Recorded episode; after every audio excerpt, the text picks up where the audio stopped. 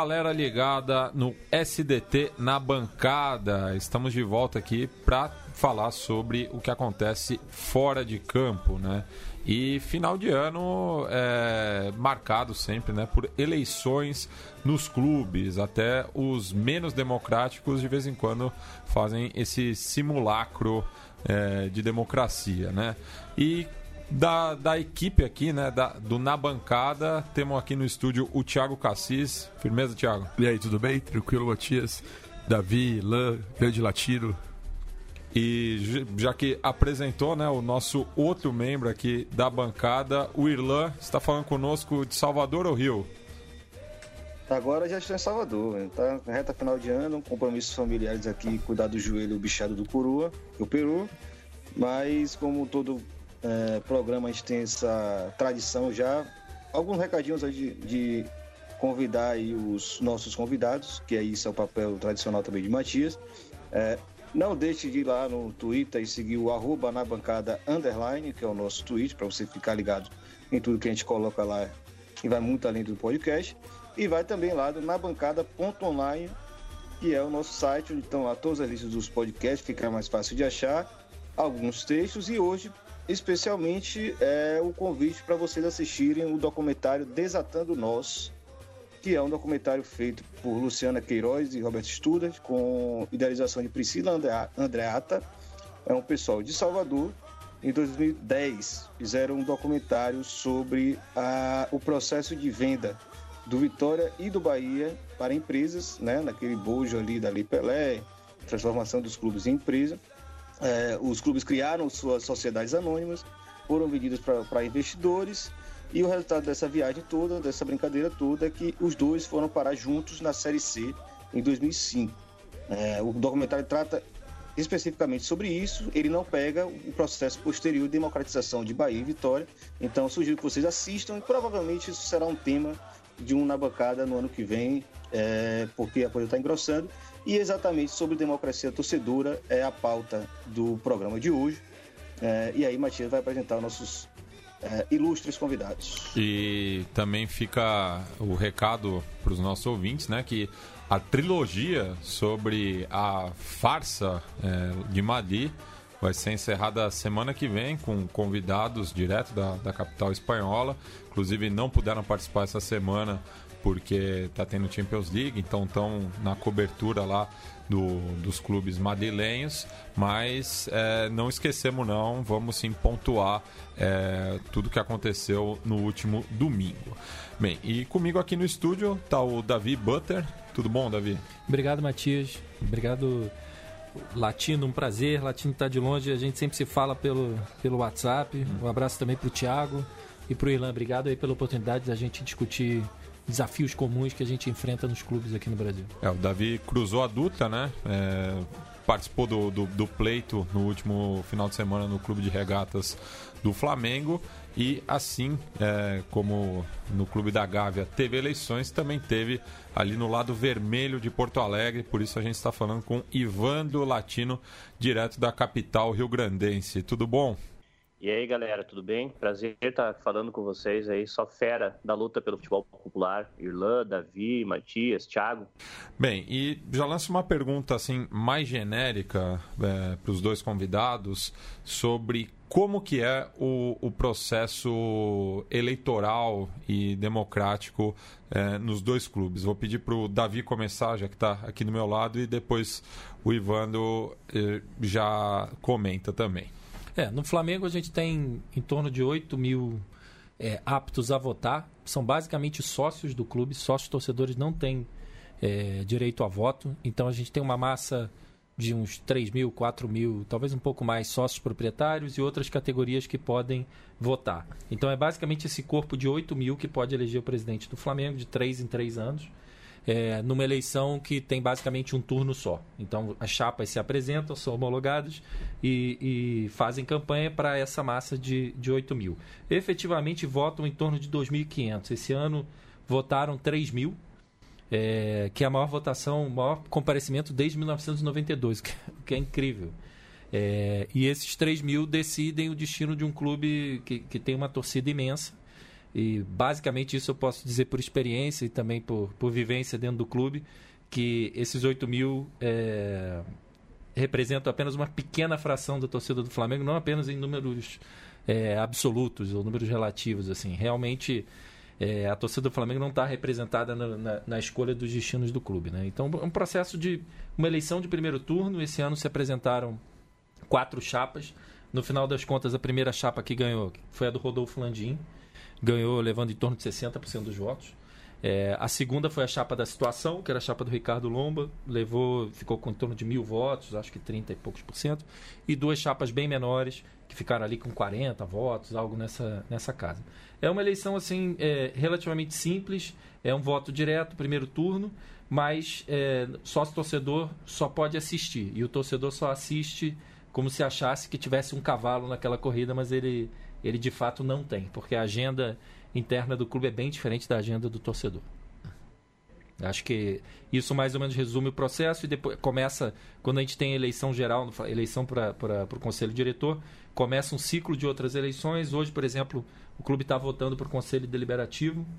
A gente está falando aí em torno de, de são 2 mil aptos a votar, mas deve, devem ter votado já hoje, a votação vai até 9 da noite, devem ter votado acho que 400 no máximo e, e é, acaba sendo o órgão, depois do conselho diretor, o órgão mais importante do clube, onde se discute estatuto, é, o status do, do, das diferentes categorias de sócio, basicamente a regula, regulação do clube. Né? E depois a gente vai ter uma eleição de conselho de administração e, e por aí vai. Então é um ciclo de eleições em turno único. Mais ou menos assim funciona o Flamengo. São quantos, quantos do Conselho Deliberativo, Davi? Olha, o Conselho Deliberativo é, aptos a participar são todos os sócios proprietários, mais os eleitos no que se chama lá de corpo transitório, que é basicamente quem fez parte das chapas é, para o conselho diretor. Então, é, uma chapa vencedora do conselho diretor leva um contingente de, de de conselheiros, digamos assim, do transitório, que são conselheiros que não teriam direito a estar no conselho, no conselho deliberativo. E também a chapa, a segunda chapa é, melhor colocada, ela também leva um contingente para o conselho deliberativo. Mas assim, basicamente o conselho tem, o Flamengo tem algo em torno de 2 mil conselheiros. É um conselho bem grande, mas que de fato comparecem, a média de comparecimento está em torno de 170, 180, reuniões muito cheias, assim, envolvendo não tanto um contrato muito pesado, mas eventualmente uma punição ao dirigente do passado e tal, são capazes de reunir algo como 350, 400 pessoas, mas não passa disso não. Essa é a, é a base que vota de fato no Flamengo. A minha impressão lá é que, como se houvesse assim, as pessoas se dizem aptas para o conselho e comparecem para votar, já que elas não, não se cobra a presença dos conselheiros natos, como se chama lá dentro, né, que são os sócios proprietários, basicamente, eles comparecem quando tem alguma questão que toca a eles. Né? Então, basicamente, tá, tem um rival político sendo julgado, eles vão aparecer, tem um aliado sendo julgado, eles vão aparecer, tem um contrato que interessa a eles como tema de saber mais detalhes, eles vão. Ah, tem uma turma que só comparece para votar uniforme. Então é basicamente assim um conselho que tem um núcleo ali de uns talvez uns 60, 70 que são efetivos, que realmente participam e fazem o conselho andar em torno de 60, 70 conselheiros o que anima, por exemplo, um grupo meu, que é um grupo jovem político dentro do Flamengo, que se chama Flamengo da Gente, que é um grupo pequeno, mas pela experiência que eu tenho do clube, eu já fiz parte de outro, outro grupo político bem maior, é, na prática lá, é, um grupo pequeno, mas dedicado, pode, pode fazer muito barulho. Se vai ganhar ou não nas disputas do, do, do dia a dia do conselho é outra história, mas você pode ser ouvido ali além da sua, do seu tamanho, propriamente dito. Essa é a realidade nossa lá no, no Flamengo e a gente tem muito para falar é, sobre nossa agenda para os próximos três anos. Então, cara, o processo eleitoral no Inter, o Inter tem uma democracia, na minha opinião, já bem, bem consolidada. Claro que tem coisas que, que sempre pode melhorar, que inclusive algumas críticas que nós temos pontuais, que, que nós achamos que ela, que ela pode aprofundar ainda a democracia. Mas, no geral, na comparação com, com diversos clubes, grandes clubes de futebol brasileiro, como o próprio Flamengo, aí, da, das questões eleitorais que o Davi acabou de relatar, eu acho que é uma democracia mais ampla. É, aqui, todo o sócio e sócia pode votar, né, independente da categoria. Não existe essa distinção de sócio proprietário e sócio torcedor. Aliás, a palavra, essa expressão sócio torcedor, não é utilizada aqui. É, são sócios do clube, todos são sócios do clube, né? seja qual for a categoria, né? independente de, de, desde a categoria, essa mais nova, Academia do Povo, onde o torcedor de baixa renda se associa ao valor mensal de 10 reais, ou as categorias mais caras, é, todos, todos podem votar, basta ter um ano de associação ao clube, um ano estar em dia com o clube. E dois anos de associação, o sócio ele já pode ser votado, né? além de votar, ele pode ser votado. Hoje, o Inter ele conta com um quadro social de aproximadamente 116 mil, sendo que aptos nessa última eleição a votar, ou seja, aqueles que já tinham um ano de associação e estavam em dia com o clube no dia 31 de outubro deste ano, que foi a linha de corte, os que não estavam inadimplentes nesta data, somam, somaram um total de 64 mil aptos ao voto, ou seja, um colégio eleitoral de 64 mil pessoas o que torna a, uma campanha eleitoral que era bastante disputada, forte, bem ampla, com grande campanha na mídia, nas redes sociais, nas ruas. É uma, é uma campanha de, de, de vereador de, de, um município médio pequeno, né, para as proporções aqui do Rio Grande do Sul. A eleição presidencial, ou seja, do, do, do chamado Conselho de Gestão, né, que ele, ela ocorre em dois turnos. Né? O primeiro turno é dentro do Conselho Deliberativo, onde né, se, se, se, concorrerem três ou quatro chapas, o Conselho Deliberativo ele faz esse primeiro filtro para, no segundo turno, que é a eleição direta do associado, passarem apenas dois, dois candidatos. Né? Então, essa é, é, um, ainda é um lado conservador que existe, que nós somos contra, e, e, e nós do povo do clube, né, que a gente, enfim, vai tentar enfrentar esse debate ano que vem, que é o ano de reforma estatutária, para não existir mais esse filtro, ou então, pelo menos, né, existir a possibilidade de três candidatos, três candidaturas passar ao segundo turno. Mas, uh, uh, quase, uh, para a configuração do nosso Conselho Deliberativo aqui, é praticamente impossível que não tenha eleição no segundo turno, ou seja, no, que, que, que o associado não vote para presidente. Porque para alguém, para um candidato acabar vencer no primeiro turno, vencer dentro do Conselho Deliberativo, ele precisaria fazer mais de 85% dos votos. Para a configuração aqui nossa do Conselho, que é um pouco mais plural, isso é praticamente impossível. Né? A experiência mostra aqui que isso não, não existe, teria que ser uma unanimidade, né? que é bem difícil de acontecer. Né?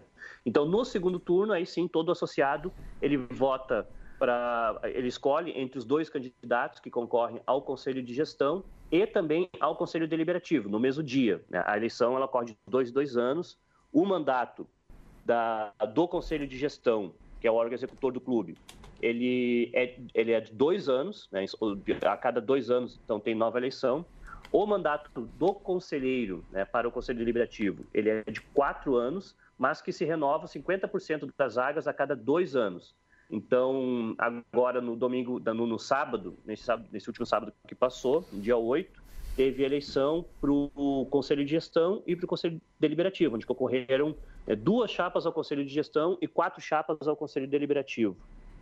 Ah, tem, existe uma cláusula de barreira para buscar representatividade no Conselho Deliberativo, é uma cláusula de barreira 15, que é de 15%, é uma cláusula de barreira alta, é uma cláusula de barreira alta, a gente, é, na último, no último processo de reforma estatutária, por muito pouco, a gente, nós acabamos sendo voto vencido, tentamos baixar a cláusula de barreira, baixar a cláusula de barreira, diminuir ela consideravelmente, mas fomos votos, acabamos sendo derrotados na, na, na, votação por muito pouco, né, por uma margem pequena de votos. Agora, em 2019, vamos tentar de novo enfrentar esse problema na, na reforma estatutária, tentar ou eliminar a cláusula de barreiras ou então reduzir bastante a cláusula de barreira. 15% é, é, é, é alto, é, é, é difícil de, né, é difícil de enfrentar um processo eleitoral tão grande né, e ultrapassar essa cláusula de barreira de 15%. Na eleição de 2016, por exemplo, nove chapas concorriam ao Conselho Deliberativo. E dessas nove chapas que concorreram, apenas três ultrapassaram a cláusula de barreiras. Né? A nossa, do povo do clube, ultrapassou, uma, uma, segunda, uma segunda chapa e a que foi e a que acabou ganhando a eleição para a presidência do clube. Né? Sempre quem corre para a presidência do clube acaba levando vantagem, porque tem mais visibilidade e acaba alavancando a sua chapa também para o Conselho Deliberativo. Então, isso acaba né, dificultando um pouco mais a eleição para quem não concorre na majoritária, para quem não concorre à presidência. É, mas então, de nove chapas que concorreram, apenas três na última eleição ultrapassaram a cláusula. E nesta eleição, e nesta eleição, uh, agora aqui de, de, de sábado, de, eram quatro chapas, três ultrapassaram a cláusula de barreira novamente e uma não ultrapassou. É, então, por mais que, né, que a gente considere que um bom nível democrático dentro do clube, porque todo sócio ele pode votar, isso é o mais importante, é, o, o, não ter essa distinção de categorias, desde que o sócio, do sócio que paga mais caro, o sócio que paga mais barato. Ele ter o direito a votar e ser votado, isso é muito importante, mas, na nossa opinião, ainda existem coisas aqui né, que elas devem ser enfrentadas, que devem ser aprimoradas e que a gente pode aprofundar nossa democracia. É, então, avaliando aqui, é, só de votos que a eleição do Inter teve, já corresponde ao dobro de sócios aptos a votar no Flamengo, né? Convenhamos que o Rio de Janeiro é uma cidade muito maior, o Flamengo é um clube que tem uma, uma dimensão nacional, então, teoricamente, teria um colégio eleitoral muito maior, mas você avaliar aqui é, é, é até contraditório, né? Imaginar que votaram no Inter é, mais que o dobro do, da quantidade de sócios que poderiam votar no Flamengo. Isso mostra que as estruturas são muito distintas, né? É, e isso, inclusive, reverbera na organização dos dois grupos que a gente está tratando aqui, né? O Flamengo da gente, né, por conta da falta é, dessa abertura, essa possibilidade de estar tá dialogando com a torcida mais ampla, ele tem que ter algumas estratégias, né, de se localizar em alguns conselhos específicos, como, como o Davi explicou aí, que eles estão tentando é, por mais que sejam pequenos ainda, mas aí no Flamengo estão conseguindo encontrar algumas brechas para pautar essas questões. Já no, no, povo do clube do Inter é ir para a rua mesmo e fazer campanha maciça. Né? tem ali uma, uma, Elegeram, foram 33 conselheiros, Ivandro pode me corrigir se eu estiver errado mais tarde, mas aí 33 conselheiros, no total de 150, isso é um, é uma parada que movimenta muito né, a torcida em geral. Então eu até queria já colocar para vocês é, como é que vocês enxergam, porque isso é uma pauta que a gente sempre coloca aqui no, no, na bancada, essa a intensificação da democracia nos clubes, uma forma de fortalecimento da própria gestão, porque isso é sempre muito questionado, né, que os clubes brasileiros são fechados, são arcaicos e deveriam virar empresas, e aí necessariamente é, é detonar a democracia, como a gente entende por democracia. Então, se pudessem comentar sobre essas questões do processo eleitoral e da, da renovação do poder, da renovação das figuras políticas do clube, como é que isso tem reverberação na, na fiscalização, no controle orçamentário e na própria gestão do clube. É, um, um, dado que eu acho que explica um pouco do, do, do cenário que você é, descreveu, assim, a, a, a, gente falou de cláusula de barreira, assim, vamos dizer que a barreira monetária para ter cidadania plena no Flamengo é de 15 mil reais no mínimo 15 mil reais. 15 mil reais é o valor da última oferta de título de sócio proprietário. Falo a última porque já fechou e a próxima se fala em torno de 17 ou 19 mil reais. Então você já entende aí é, é, por que, que você tem uma, uma barreira grande de participação. Esse é um valor que foi disparando ao longo da última gestão. Eu estava em outro grupo político antes, brigava contra, contra isso também, mas é um valor que subiu de 6 mil, acredito, em 2000 e 2011, 2012, e hoje está nessa casa nessa casa de 15 com, com viés de, de 17, 19. Então acho que isso já, já explica muito. É, existe um contingente não desprezível no Flamengo de sócios contribuintes, mas que também, assim, eles, eles demoram três anos é, pagando para ter uma, uma, uma condição de votar. E eles não podem fazer parte do conselho, eles só podem fazer parte do conselho como parte é, de chapas transitórias. Então, isso aí eu acho que também explica é, um pouco essa baixa participação e essa, essa baixa, baixo envolvimento no, no, no, clube. Agora, eu acho que o principal elemento que acontece no Flamengo, e eu acredito que isso existe em alguns outros clubes, é que existe um estímulo à captação, no caso do Flamengo, de sócios torcedores, porque é uma meta comercial do clube, mas não existe um estímulo é, à, à, à captação de sócios efetivamente participantes da vida do clube, mesmo na condição de contribuinte, seja morador do Rio de Janeiro ou não, que existe uma categoria, subcategoria chamada Off-Rio, no caso do Flamengo. O clube não promove. Você precisa saber, conhecer um amigo que é sócio Off-Rio ou é sócio contribuinte para saber que é possível ter pelo menos uma, uma parcela na vida do Flamengo. Por que isso não acontece? Por que, que não se promove isso? Porque os gestores que estão lá, os gestores dos, dos programas de sócio-torcedor, eles são julgados pela quantidade de sócios torcedores que eles trazem para dentro do clube, na verdade, para a parceria comercial que o clube faz para promover o sócio torcedor. E não pelo número de sócios que efetivamente participam da vida política do clube. Então você tem um pouco uma, uma dinâmica perversa, assim, né? Que de certa forma o clube para para fazer caixa, o clube por outros motivos acaba captando sócios que de fato querem ajudar o clube, mas eles não têm nenhuma participação política no clube. Você pode ajudar o clube de outras formas, que não são promovidas pelo próprio clube, e você, para descobrir essas formas, você realmente precisa é, é, pesquisar e conhecer alguém. Né? E mesmo assim, se você conseguir transpor essa barreira, você vai, vai ter direitos políticos limitados, a não ser, como eu falei, que você tenha 15 mil reais. Então, isso de fato, como o Irlan é, descreveu, torna a nossa luta no Flamengo muito diferente do, do, do caso do Inter.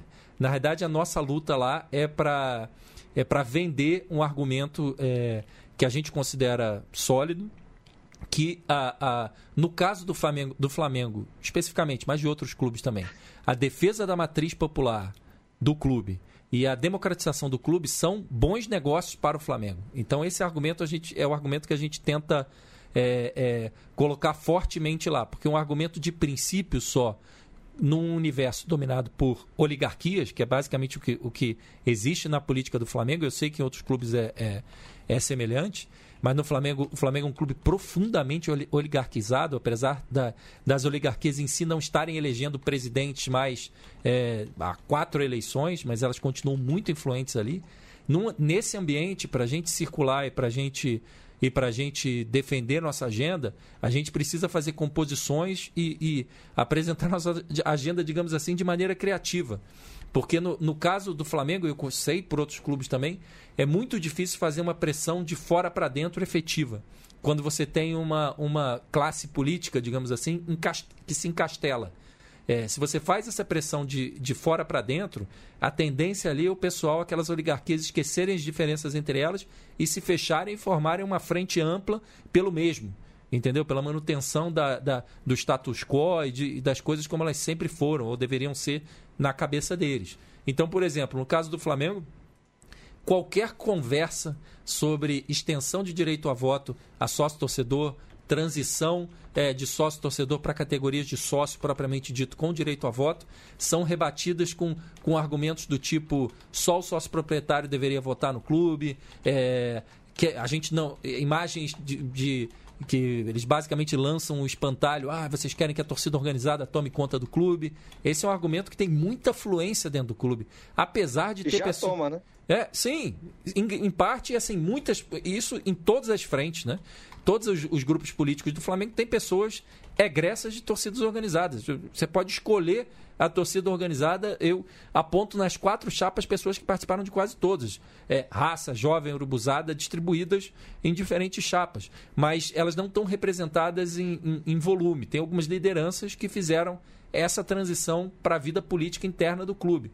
Mas, na prática, é, existe, existe um conjunto de oligarquias que domina estruturas que são é, estratégicas dentro do clube. Uma, uma estrutura que é, é, dominada preferencialmente por, essa, por esse pessoal, digamos assim, da, da velha história do Flamengo, é, é, é, a comissão de estatuto do Conselho Deliberativo do Flamengo. O Flamengo tem um estatuto de 92 que precisa ser atualizado em vários pontos, sobretudo no sentido da, da, da transformação do Flamengo do clube institucionalmente nacional e não apenas um clube da zona sul do Rio de Janeiro, em que pessoas se reúnem é, terça-feira à noite, quinta-feira à noite, para discutir o que fazer com um clube que é vizinho de clubes de elite na zona sul. Não, não é assim. O Flamengo nunca foi assim e tem gente que pretende que, que o Flamengo é isso.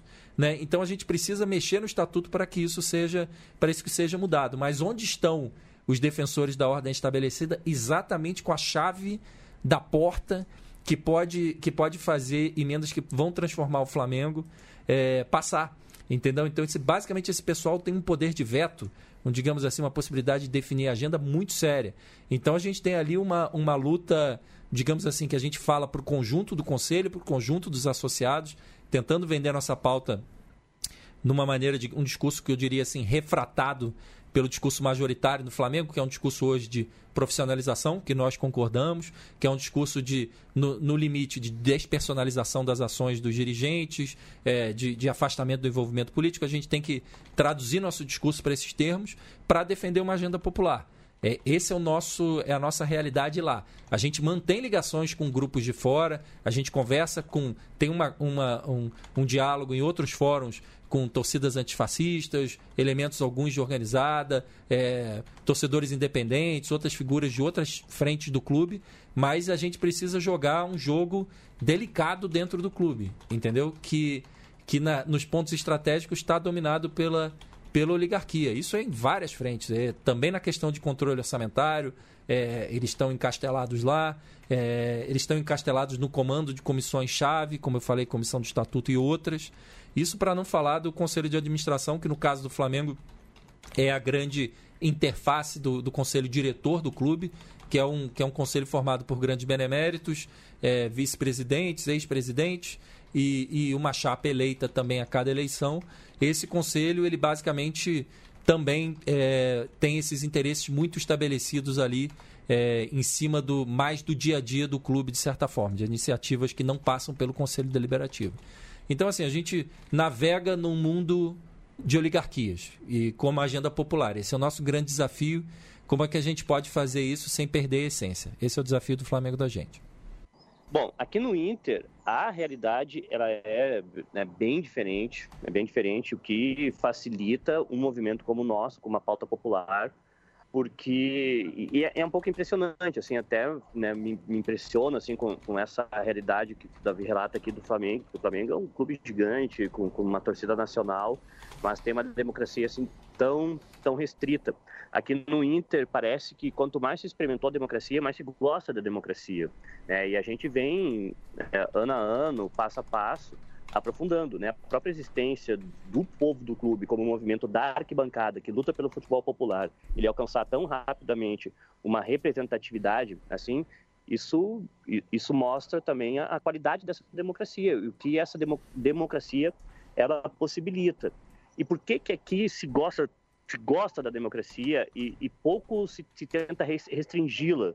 Né? porque quando o Inter passou por duas décadas muito ruins, os anos 80 e os anos 90, e na virada da década de 90 para os anos 2000, quando começa a fazer uma reforma democrática dentro da, da, da, da, da política institucional do clube, uh, o Inter começa a atingir grandes conquistas, começa a atingir grandes conquistas, começa a arejar o clube, novas fo forças políticas, elas aparecem e o Inter começa, é aí que abre caminho para conquista, duas conquistas de Libertadores, Sul-Americana, conquista do Mundial.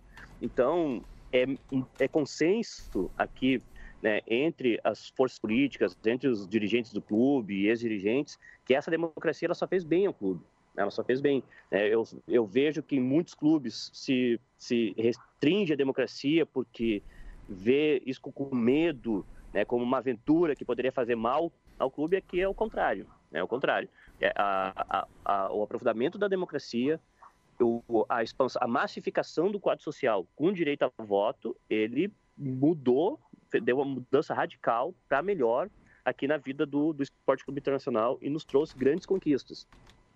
Uma coisa muito, muito importante, por exemplo, em 2016, uma gestão tá, também muito elitista, que foi muito combatida né, por nós do povo do clube, e que acabou até, inclusive, praticando gestão irregular e temerária, essa, essa e, e rebaixou, o Inter foi pela primeira vez, acabou indo para a Série B.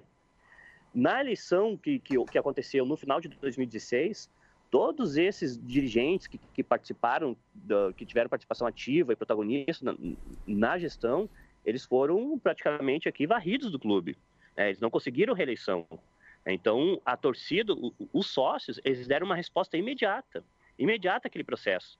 Né? Se o clube não, não tem democracia, esses mesmos grupos políticos poderiam ficar e permanecer, sabe-se lá quanto tempo, uma década, de repente. Né? E aqui o sócio, ele pôde, ele deu uma resposta imediata né? em 2016. Esses grupos políticos, eles acabaram não renovando seus mandatos dentro do clube, e hoje, aqui em 2017 2018, o Inter retoma com força e acaba com, até com uma classificação direta para a Libertadores da América.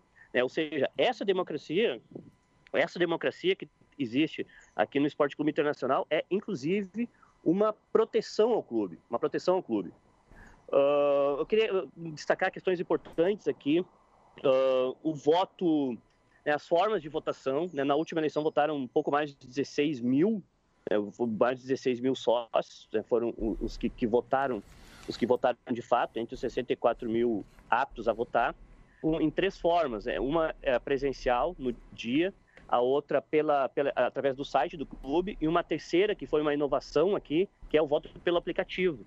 É, então, o voto pelo aplicativo ele acaba né, pro, pro, propicia, propicia que sócios do mundo inteiro eles possam votar de forma muito fácil, forma muito fácil. Basta baixar o aplicativo, se cadastrar no, no tempo, né, no, no, período, no período exigido pela comissão eleitoral e consegue votar, inclusive, pelo aplicativo. Né?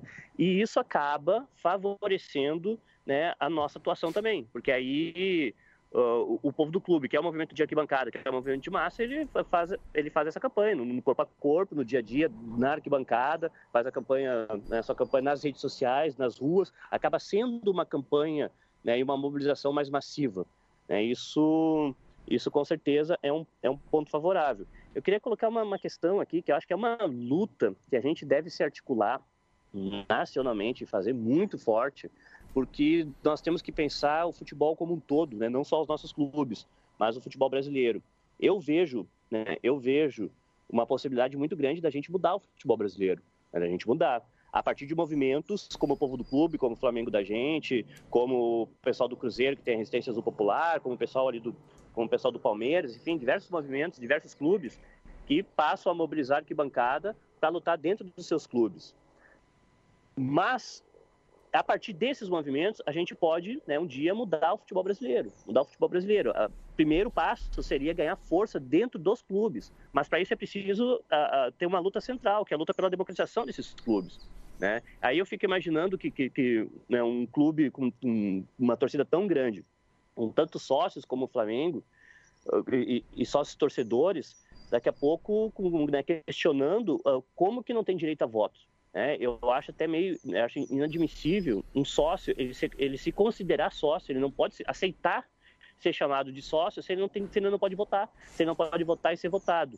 É, essa é uma questão que, na minha opinião, é uma luta central dos torcedores que, que defendem a democratização, que defendem o futebol popular, uh, colocar força, gastar energia com isso, né? fazer uma campanha, de repente, né, com sócios torcedores do, de, de clubes do, do, Brasil inteiro, uma campanha única pela democratização dos clubes, pelo direito a voto. Né? O direito a voto é o que muda, é o que muda tudo. É o que muda tudo. A gente pode conquistar o futebol popular, a gente pode mudar uh, a estrutura do futebol brasileiro a partir disso, a partir da democratização. E aqui, no Rio Grande do Sul, no Esporte Clube Internacional, tem um bom exemplo de que a democracia ela só ajudou o clube, a democracia faz bem ao clube, a democracia é uma proteção ao clube. Eles tentam impor essas cláusulas de barreira, eles tentam restringir o direito a voto como uma né, suposta proteção ao clube, mas na verdade não é, uma suposta, é, na, na, verdade, na real, é uma proteção às oligarquias que dirigem o clube, é uma autoproteção. É, e quando a, o aprofundamento da democracia é sim a verdadeira proteção aos interesses maiores do clube. Concordo, concordo e, e, e, me engajo também nesse, nesse apelo por uma luta pela nacionalização dessa, dessa luta. Concordo plenamente. O que eu ia perguntar se é para além do torcedor organizado, o torcedor não organizado, porém assíduo, e levando em conta a perspectiva de vocês, convivência dentro do clube e tudo mais, qual o trabalho, qual a percepção, primeiro, qual a percepção desse torcedor da importância desse tipo de, de inserção dentro das, das esferas do clube, embora, claro, que no caso do Flamengo o preço às vezes seja um problema, ou em diversos outros clubes, citei o Flamengo porque o Davi acabou de, de falar pra gente dos valores. Mas qual a percepção do torcedor, do torcedor comum, vamos chamar assim, da, da, da, importância dessa questão? Assim? E depois, qual o trabalho dos movimentos em relação a essa conscientização? E eu já emendo uma pergunta também. é, porque é sabido né, que as torcidas organizadas de Flamengo e Inter têm uma boa relação. Eu queria saber se existe um intercâmbio também entre esses movimentos devido a essa amizade aí de longa data. Eu vou, vou começar pela segunda pergunta. Vou puxar pela, pela deixa da segunda pergunta. Sim, a gente, a gente já conversa com, com o povo do clube. Eu acho que desde que a gente fundou o Flamengo da gente, eu acho que a primeira conversa externa que a gente fez foi com o povo do clube. Que eu tinha um contato é, indireto, digamos assim, porque eu tenho tenho família em Porto Alegre, minha família é toda colorada, então eu sempre soube das histórias do Inter e sempre viveram a política do clube, então eu sempre tive uma, uma ponte com o Internacional. Então, quando a gente fundou o Flamengo da gente, eu já conhecia a experiência do, do povo do clube, foi uma das inspirações da criação do grupo, não tem... É, é, é, acho que é uma honra isso. É, foi um dos primeiros grupos que a gente procurou.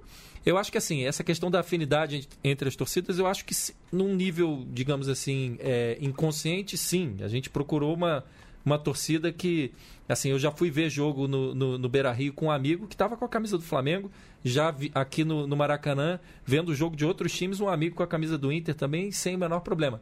Então acho que ocorreu isso. Mas, na prática, agora de um, digamos assim, de uns três meses para cá, ou quatro meses para cá, a gente criou laços muito fortes no Rio de Janeiro também com os nossos rivais, né? com, com grupos semelhantes que estão se formando em outros rivais, no, nos clubes rivais. O Fluminense tem um grupo grande, mas que ainda não tem expressão dentro do clube, que se chama Tricolores de Esquerda. É um grupo muito forte para fora do clube. Eles estão pensando em montar chapa, ter presença. Existe um grupo do Vasco chamado Esquerda Vascaína, também que está pensando em, em, em brigar pela, pela, pela, pela disputar o campo do. Porque tudo que eu relatei aqui do Flamengo no Vasco é 10 vezes pior. É, é, é, eu acho que vale um dia discutir só o Vasco, porque aquilo ali é, é, é, é a distopia representativa completa. Então a gente tem diálogo com o Vasco, a gente tem diálogo com o Botafogo, a gente tem diálogo agora com o Bangu e com a América. Então, assim, acho que sim, no primeiro momento, eu acho que, é, principalmente pela minha presença, outras pessoas ali que acompanhavam a experiência do povo do clube, a gente procurou um clube que a gente sente afinidade. Mas hoje explodiu isso, acho que muito também por outras lutas, né? É, a gente estava. É, o, o, o, Latino falou dessa importância de nacionalizar questões, sem dúvida trazer, é, acender nos, nos torcedores e nos sócios torcedores é, essa intenção de participar, esse desejo de participar da vida política é uma questão nacionalizável, mas existem outras questões nacionalizáveis também, como, por exemplo, a, é, o, o risco de proibição da existência de torcidas organizadas. Isso é algo que, a partir do momento político do Brasil, uniu muito a gente no Rio, muito, muito fortemente. Então, nas reuniões que a gente tem é, que eu vou pelo Flamengo da gente, um outro fórum que se chama também Esquerda Rubro-Negra, é, existe pessoas lá de torcidas organizadas do Fluminense, do Flamengo, a gente acabou se juntando e esquecendo diferenças. Tem gente realmente ali do Vasco, do Flamengo, do Fluminense, todo mundo sentado e gente de arquibancada é, mesmo. Assim, agora, como a gente pode, voltando a, a, atacando a outra pergunta, como a gente pode é, convencer e acender no torcedor essa, essa, esse intento de de participar. Eu acho um tremendo desafio, porque no, se você for para uma descrição mais ortodoxa da situação política do Flamengo, existe um, um, misto de absoluto desconhecimento e mesmo de alienação. Assim, o torcedor não sabe que ele não está tão distante quanto ele acha dos instrumentos participativos do clube apesar de termos essa barreira, digamos assim, a cidadania plena de 15 mil, 17 mil reais, 19, como pode, como se fala agora nesse momento, existem outras formas de você participar. Se você mora fora do Rio de Janeiro, você pode, pagando uma mensalidade de um seria equivalente a um plano de sócio torcedor, votar no Flamengo. Só que você precisa se deslocar de 3 em 3 anos para a cidade do Rio de Janeiro. Você pode morar em Londres, Lisboa, Salvador, onde for, Porto Alegre, Manaus, como eu conheço um sócio, um sócio amigo meu que veio de Manaus, veio para o Rio de Janeiro exclusivamente para votar, chegou na hora de votar, soube que a participação dele tinha sido desqualificada. Então, é, eu acho que assim, como a gente precisa, no caso do Flamengo, é algo que a gente ainda não fez, é um dever de casa que a gente precisa fazer com mais é, é, é força, é sinalizar para esse torcedor que palpita na vida do clube, é, efetivamente, às vezes ele acredita que tem é, parte naquilo, apesar de ficar comentando, poxa, eu acompanho tal chapa, eu, eu defendo a agenda, eu, quero, eu gostaria que a agenda de vocês fosse a agenda do clube. A gente precisa puxar esse torcedor junto e mostrar para eles os caminhos. É, no caso do Flamengo é fácil, isso é mais fácil pela categoria de sócio contribuinte. É uma campanha que a gente pode é, é, efetivamente fazer e é algo que dá para ter um impacto mais imediato. É, um, é algo a fazer no nosso caso. É, mas concordo plenamente com, com, com o Latino que essa questão só se resolve quando a gente derrubar essa barreira entre sócio, torcedor e sócio. Isso no limite. Eu acho que a gente vai ter diferentes ritmos em diferentes clubes. Eu, eu pelo Flamengo, pela experiência, acredito que o ritmo vai, vai ser lento. Talvez mais, menos lento que outros clubes muito oligárquicos como Vasco e tal, mas eu acho que nosso ritmo vai ser lento mas eu acho que a luta lá na frente aponta para isso. Bom, aqui no, aqui no Inter, primeiro sobre esse processo de organização, de mobiliza mobilização, conscientização dos torcedores, acho que a gente tem tido um resultado muito bom. O Povo do Clube ele foi fundado no final de 2012 por torcedores comuns da arquibancada, pessoal que, que gosta da festa, que, que pessoal que acostumado a ver povo no Beira Rio, e já ali em 2012, antes da Copa do Mundo ainda, já estava já num processo de elitização do clube. É, muitos membros de torcidas organizadas, né, de todas as torcidas organizadas, outros não. Esse grupo de torcedores fundou o povo do clube no final de 2012, já com o intuito de concorrer às eleições daquele mesmo ano para se opor ao processo de elitização, para defender a festa na arquibancada e para defender a volta do povo mais humilde ao Beira-Rio. É, isso, na, na, naquela eleição, é, o povo do clube ele não conseguiu se organizar o suficiente para enfrentar um processo eleitoral tão difícil, né, e tudo que está né, tá em jogo sempre numa eleição de um grande clube, não conseguiu e acabou não ultrapassando a cláusula de barreira. Mas ali a semente foi plantada de forma definitiva e a partir dali e a partir dali o movimento ele só cresceu e, e, e, e mobilizando cada vez mais gente com uma ação, uma ação efetiva. Uh, no, no, início protestando contra os preços dos ingressos, né? O preço dos ingressos é algo muito mobilizador, é muito mobilizador. E acho que é algo que a gente também uh, tem uma, uma, facilidade de tocar, uh, ainda mais falando né, de clubes como o Esporte Clube Internacional e o Flamengo, que são torcidas muito, são torcidas populares, né, e torcidas que têm essa identidade, essa identidade povão, essa identidade popular, que gostam disso. Né? Então, aqui, aqui a gente conseguiu mobilizar muita gente e conscientizar muita gente, muitos torcedores, da importância de se organizar para lutar pela redução dos ingressos. Né? Em 2012, 2013, Aí, em 2014, finalmente nós conseguimos na, enfrentar o processo, a, a, disputa eleitoral, ultrapassar a cláusula de barreiras e conquistar representatividade no Conselho Deliberativo, com os primeiros 15 conselheiros eleitos ao final de 2014. E quatro anos depois, a gente consegue renovar o primeiro ciclo nosso de participação política no clube, de o nosso, o nosso mandato inteiro no Conselho Deliberativo de quatro anos, nós renovamos agora no sábado, chegando a um total de 76 conselheiros e conselheiras eleitos, pelo, eleitos no, aqui no Inter, né, pelo movimento do povo do clube, 76. 76 é um número muito grande, muito expressivo. Eu acho que na história do Inter, pouquíssimos movimentos, eh, o total são 300, são, é um total de 300 conselheiros. Acho que aqui no, olha, é pouquíssimos movimentos políticos do clube né, alcançaram já um número desse, um número tão expressivo. E o, o que, que foi importante nisso? É, é a torcida começar a ver que a organização, a mobilização e a participação, ela vale a pena. Ela vale a pena. Com mobilização se conquista resultados. Né? E a gente conseguiu, a gente conseguiu. Desses quatro anos de participação nossa no Conselho Deliberativo, né, por exemplo, nós conseguimos criar né, o, o, primeiro projeto de associação, uh, que, na verdade, criado pela própria torcida, desenvolvido pela torcida, apresentado ao Conselho Deliberativo, aprovado no Conselho Deliberativo e hoje já está em pleno andamento, já é uma realidade, que é o projeto chamado Academia do Povo, né, que hoje não é mais um projeto, né, é uma, uma associação Academia do Povo, voltada para os torcedores de baixa renda, que ganham até dois salários mínimos, pagam 10 reais a mensalidade e 10 reais o valor do ingresso, qualquer partida, ano que vem Libertadores da América Esse sócio Academia do Povo ele vai entrar no jogo por 10 reais em todos os jogos da, da Libertadores do Beira Rio. É, então isso já é uma realidade. E, na, nessa eleição agora de sábado, pela primeira vez, esse sócio Academia do Povo já pôde votar, né? já foi o primeiro voto do sócio Academia do Povo. Né?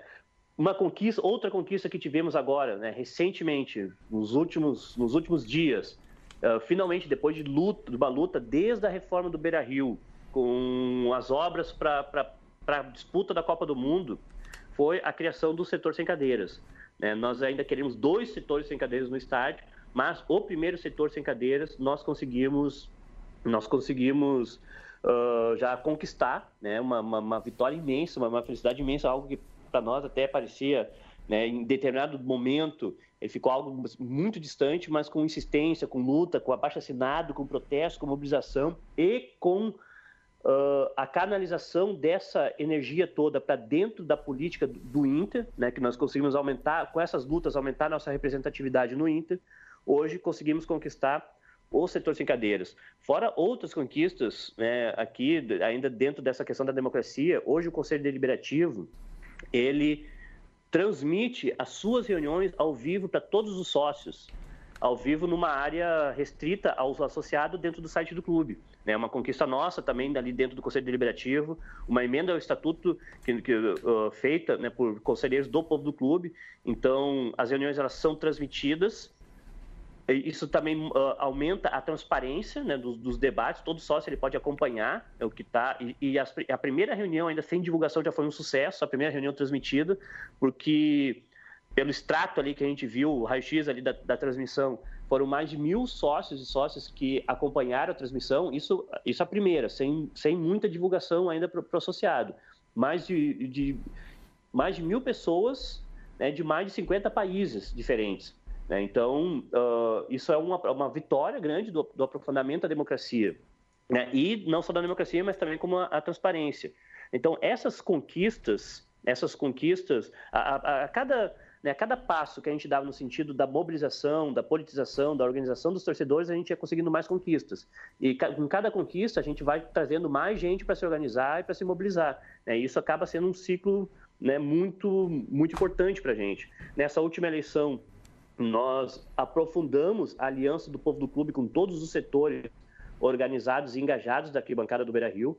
A gente teve o apoio aí das, das torcidas organizadas, uma participação grande da, da, da, Popular, da Camisa 12, da Nação Independente, né? todos eles elegeram né, representantes para o Conselho Deliberativo, algo que a gente, evidentemente, dos elitistas sofreu muitas críticas, né, muitas críticas, uh, dizendo que as torcidas organizadas estavam tomando poder através do povo do clube, mas enfim, nós enfrentamos esse debate de, de cabeça erguida, defendendo a participação dos torcedores organizados e conseguimos uma vitória eleitoral. E Popular, Camisa 12, Nação Independente, uh, Força Feminina Colorado, todas as torcidas que já tinham representação, elas ampliaram a sua representação. Inclusive, inclusive, inclusive a frente aqui chamada Frente Interantifascista, que também um outro grupo de, de, torcedores que ampliou a sua participação. E não só essas torcidas, como outros coletivos de, de torcedores, bondes de, de, torcedores que se mobilizam, levam suas faixas pra, na, na, arquibancada, todos eles hoje têm, têm participação e assumiram para si né, o, o, o, movimento do povo do clube. Ou seja, o povo do clube hoje é um movimento consolidado como o um movimento da arquibancada do Inter. Né? Isso é um, é um processo muito legal assim, de, de elevação da, da, consciência aqui. É um trabalho que a gente tem tido muito êxito, muito êxito né, nesses seis anos de existência do povo do clube desde 2012.